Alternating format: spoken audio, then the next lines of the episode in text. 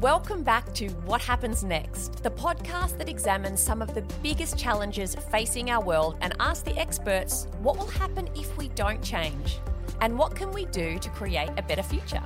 I'm Dr. Susan Carland. Keep listening to find out what happens next.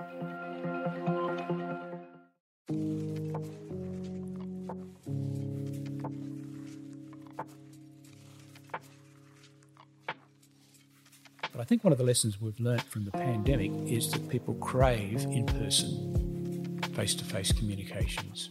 The, the evidence we have in Australia indicates that about one in four of us reported feeling lonely some or all the time before the pandemic. Trying to disentangle those things is really is really complicated, but we do know that there is a link between um, substance use and loneliness. Ironically, if you're feeling lonely, you're not alone. According to surveys conducted by Melbourne Swinburne University, an estimated one in four Australians report problematic levels of loneliness, and 30% don't feel that they are part of a group of friends. The surveys found that lonely Australians have worse physical and mental health and are more likely to be depressed. And these surveys were conducted before the COVID 19 pandemic hit. It's likely that lockdown and isolation have only exacerbated the issue.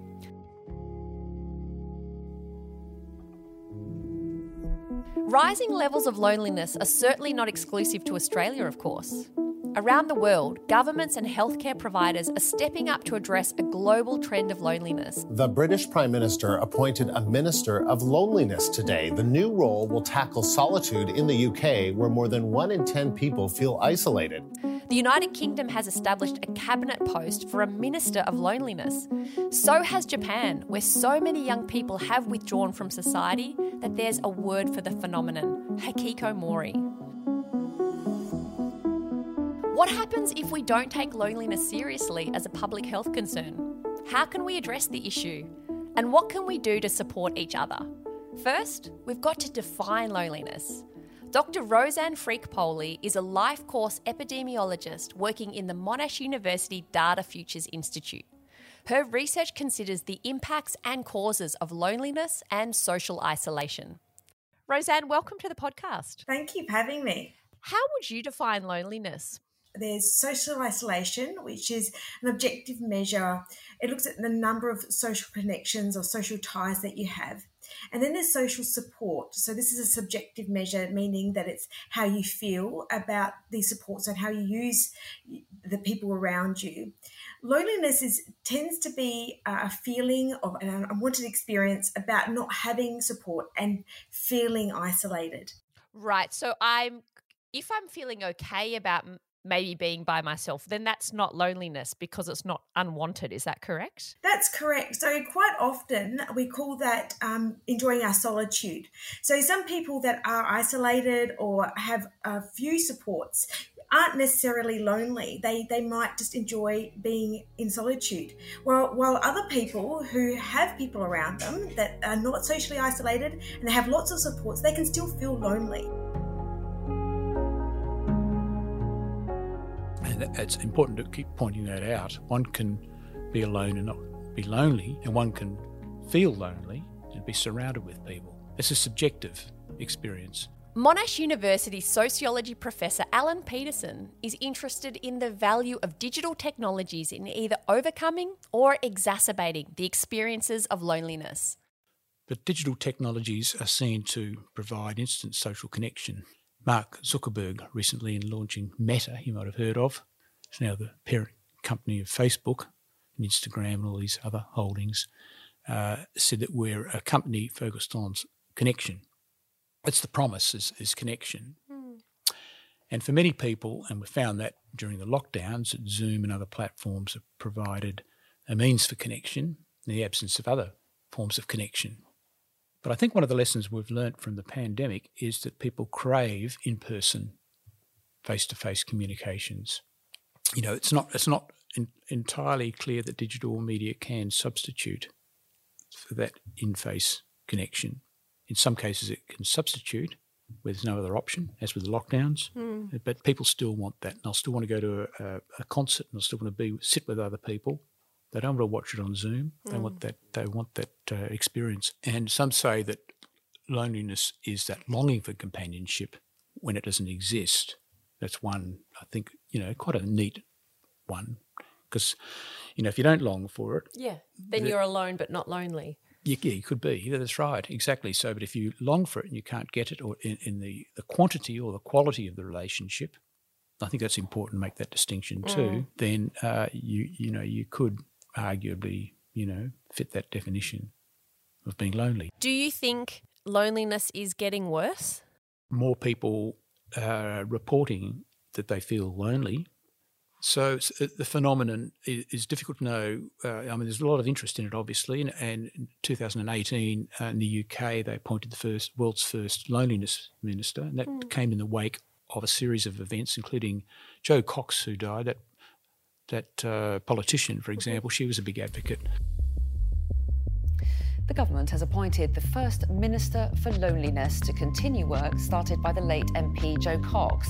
Ms Cox set up the Commission on Loneliness before she was murdered by a right wing extremist in her constituency in 2016. The MP. A lot of other governments have taken that up too, and there's been some discussion here as well in Australia. Federal Labor MP Andrew Giles, along with Federal LNP Minister Fiona Martin, is leading the discussion of loneliness in Australia's Parliament. Together, they've set up a bipartisan group, the Friends of Ending Loneliness. In, in the Parliament, there's been, uh, I think, a reasonably long standing tradition of bringing together groups of people from across the parties to try and raise awareness of particular issues and to try and in these cases either draw public attention to something that we feel isn't being talked about enough or, or to show that we are capable of, of uh, not simply having arguments all the time. I thought loneliness was the sort of issue that would benefit from the attention of a group of parliamentarians coming together, not so much to solve the problem, but to demonstrate that there is a problem and that it's the business of decision makers to be getting on with solving it. Do you think loneliness is getting worse?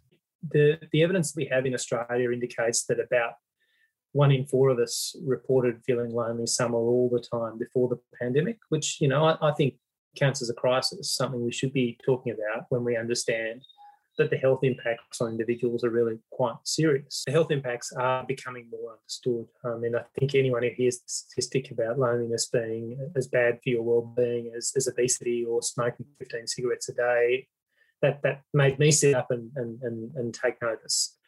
The the economic impacts uh, are a bit harder to quantify, and I think we need to do more work on this. There have been studies in both the UK and the US which um, spit out really really big numbers in terms of the economic impact, and I think we're getting a bit of a hint of how that might be so through the experience that Australians are going through right now as people are forced to isolate, and we see the direct impact of that on supply chains and people's ability to access the goods and services they expect to be able to, to do so. Um, understanding how that applies to loneliness, I think, is a really important bit of work because there's that whole of economy cost of people who are um, feeling because of stigma, because of um, other uh, things that are associated with their loneliness that they're unable to participate economically or unable to participate in the way they'd like to. We just don't know enough about that, but we do know that it is a drag on the economy. And you know, I think also there's a bit of a, a bit of a moral challenge here for us as a society. If people aren't having the opportunity to fulfill their potential, to, to feel good about themselves, because of course so many of us define ourselves by what we do if people are being held back in that regard by, by, by something that we're not taking seriously as a society, well, I think that is a, a big problem for all of us, as well as um, in terms of the, the, the challenge of the, the cost it has to the functioning of our economy and, and the drag on our collective prosperity.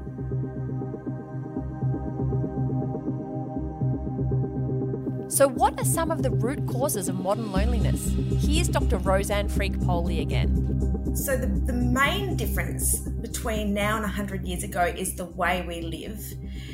If we look at just the number of people per household in 1910 it was an average of 4.5 and in 2016 it was 2.75 so that's a 40% decrease of people physically around you where you live and then you look at the other side of people living alone.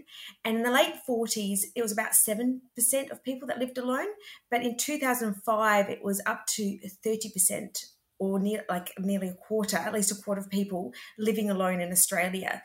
So we know that this is a particular concern for loneliness, as it's uh, people that live alone are more likely to report being lonely. Um, so it's it's not necessarily like I said, people might enjoy their solitude, but it is a, a modern consequence of um, our our society. I want to ask you about the demographics of loneliness. Do we see patterns with certain types of people? Do we see more loneliness in certain age groups? Do certain genders seem to be more lonely? Compared to women, men are more generally more likely to report being socially isolated and having low social support. However, men are less likely to report being lonely. And I think that this comes back to sort of a social historical context where women have been caregivers and connectors in our society for a very long time. And so potentially what we need for us like around social connection is different between men and women However, um, what we have found in research is that while men and women experience social health differently, their impact on health risks later in life are similar. So we do know that it doesn't matter what the prevalence rates are or the, the percentages in men and women, that they it still has an impact on their health later in life. Um, age, for instance, yes, definitely there are patterns across the age spectrum. So when I looked at the Hilda study, which is the Household Income and Labour Dynamics in Australia survey, the people who are aged from 18 to 65 years didn't really change. Um, like the, the percentage of people that reported being lonely didn't really change. It was fairly stable. So that's around 16 to 20% of the population between 18 and 65. And that equates to about one sixth or one fifth of, of that um, category. But then once people turned 65 years of age, the proportions shot up to nearly a quarter. So that's 25% of the older Australians are lonely and and that can be um, that's quite drastic right to, to think that age has such an effect on loneliness and we know that it's mainly because a lot of um, triggers for loneliness happen around that in later life so f- for instance there's um, life transitions of poor health sensory loss, living with a disability, loss of mobility, less income, a divorce or bereavement. So that's where an apartment, a partner dies. Being out of work, so for instance, retiring um, or redundancy. So even when you retire, you're going through a life transition. Reducing um, your house or downsizing, moving locations, potentially um, homelessness is a huge issue in older Australians at the moment, or becoming a carer. So these are all things that could trigger loneliness.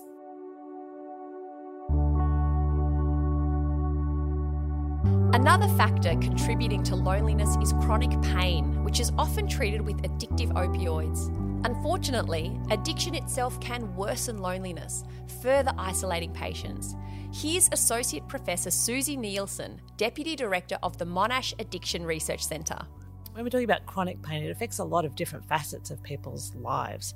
So, for example, if people have chronic pain, they might be less mobile, it might be harder for them to get out and do those kind of social things that they used to do, or just get out at all and sort of mobilize, depending on how someone's experiencing their chronic pain. We also know that often people's social circles will contract at that time. Um, we've done a lot of work with chronic pain patients in Australia who are taking opioids, and a large proportion of them actually end up stopping work or reducing their work because of their chronic pain condition. So then those social contacts through work are no longer there. Um, people aren't necessarily going out as much. And so we see a sort of a, a contraction of social circles. And we also know that things like depression are really commonly co occurring with chronic pain. And so people might not feel as motivated or as able to sort of get out and see people. And so you have these kind of factors. I mean, they're just two factors that can be kind of compounding to mean that people have smaller social circles, they might not feel like getting out. And in addition to that, they're in pain, mm. they're not feeling great. So all of these things can sort of compound together to make somebody feel less connected to the world around them, sort of, you know, more at home, having more troubles kind of connecting with people. And we know that chronic pain, and I do a lot of research around opioid use as well, Um, so opioid use and chronic pain are both incredibly stigmatized. Mm. So that also impacts how people feel about themselves and how they kind of interact with the world. So a lot of those things can contribute to, I guess, an experience of loneliness or social isolation that can occur as a result. Can loneliness exacerbate pain Absolutely. and opioid use? Yeah. Yeah, and again, trying to disentangle those things is really is really complicated. But we do know that there is a link between um, substance use and loneliness, um, and that when people feel those really unpleasant feelings of loneliness, that sometimes taking a substance can take away some of that pain and some of that distress. We also know that, for example, among people with chronic pain, we see an increased likelihood that people also have histories of things like adverse childhood experiences or trauma. Um, and so some of those things, you know, cause that discomfort that substance use can take away. Now, that's not to say that everybody who's lonely uses drugs. That's absolutely not what I'm saying. But when you have those multiple risk factors together, it does definitely make it a, a more difficult challenge to treat. And you can certainly understand why somebody might, you know, if they're isolated, they're at home, um, they have a pain medicine, and that medicine also works to make them sort of feel better. It would be a natural thing to do to, to continue to take something that makes takes that pain away and makes you feel less sort of distress or discomfort or kind of emotional pain at the same time. If we don't change the way we deal with uh, opioid use, pain, and loneliness, what do you think our society looks like in 50 years? Um, well, I don't think we even have to look that far ahead or that far to see what things could look like. So, we've seen in North America, for example, we have populations where they've had these high rates of prescription opioid use um, and chronic pain. And we also saw a whole range of interventions that really clamped down on them and meant that people couldn't access those those opioids that they were using. And what we've seen follow those policy changes in the context of economic distress. So often what we're seeing is these harms in populations who have low employ- employment and other forms of economic distress. What we've seen there is those opioid related harms have skyrocketed. They've gone up sort of 300% in a number of years. So we don't have to look very far to see what our future could be like if we're not able to address those things. But we also have some sort of positive um, case studies in Australia where, for example, we reduced access to over the counter codeine, but that happened in the context of a lot of effort to educate people around what other options are around, to get better pain management, to resource some of those things. And so we have seen that you can have a positive outcome from trying to reduce harms with opioids when it's implemented in a way where there's lots of support, there's lots of upskilling of health professionals, and there's lots of community messaging so people understand, you know, how they can better manage their pain. So we have these two kind of, I guess, examples of things that can go well and things that can go really badly. And so I guess we don't want to see things that happen have happened in North America where we have, you know, large kind of economically disadvantaged populations with skyrocketing sort of um, you know, opioid use and harms, you know, massive increases in opioid related death. And there've also been discussions of what they've termed sort of deaths of despair, you know, which is kind of this kind of conglomeration, tripping over my tongue there, of, of risk factors where, you know, people are depressed, they they have risk factors, they have pain, they have unemployment. You know, things get very difficult for people. And in that context, we do see these increasing harms. So, what does our future look like if we don't take the issue of loneliness seriously? Here's Andrew Giles. I don't want this to be a, uh, I'm sure you don't want this more to the point, to be a, a deeply uh, big P political or ideological um, conversation. And, and, I hope I haven't tried to make it that way. But, you know, there, there is a big debate about the relationship between austerity and neoliberalism and increased loneliness. And I just want to make that point briefly because the more atomized we are in an economy, uh, I think it follows the more atomized we are as a society. And without extending this to be too big a political argument, I think there's a big question for us all to ask about whether we are willing to, to give more primacy to our social connections, whether we are interested in valuing them more, not just in terms of the conversation that we might have um, at the dinner table or at the school gate with our friends, but as something that we think should be a big part of how we conduct ourselves as a society. Uh, so I think that the onus is on decision makers in the first instance to, to talk more about our social connectedness and the consequences of it not being prioritised, but on all of us to, to put pressure on people like me uh, to to treat this as something that matters because the curve is towards more loneliness. We are already at a level that I think is a crisis. We know the impact on individuals is, is quite terrible. And the impact across our society is also something that, that, that is deeply concerning. So we've got an opportunity to turn this around, and it ought not involve too many really tough conversations. It really is about reflecting um, the good things in our lives, um, our connection to the people who matter most to us, and trying to ensure that those connections are more available to more people. It appears more people are reporting loneliness, but will greater awareness of the issue lead to action? How is Australia addressing the issue? What's working and what still needs to be done? Find out next week on what happens next when we conclude our series on loneliness.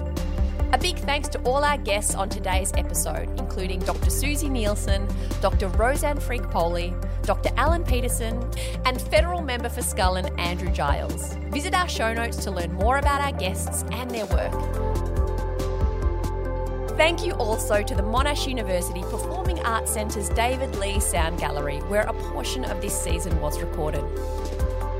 If you're enjoying What Happens Next, don't forget to give us a five star rating on Apple Podcasts or Spotify and share the show with your friends. Thanks for joining us. See you next week.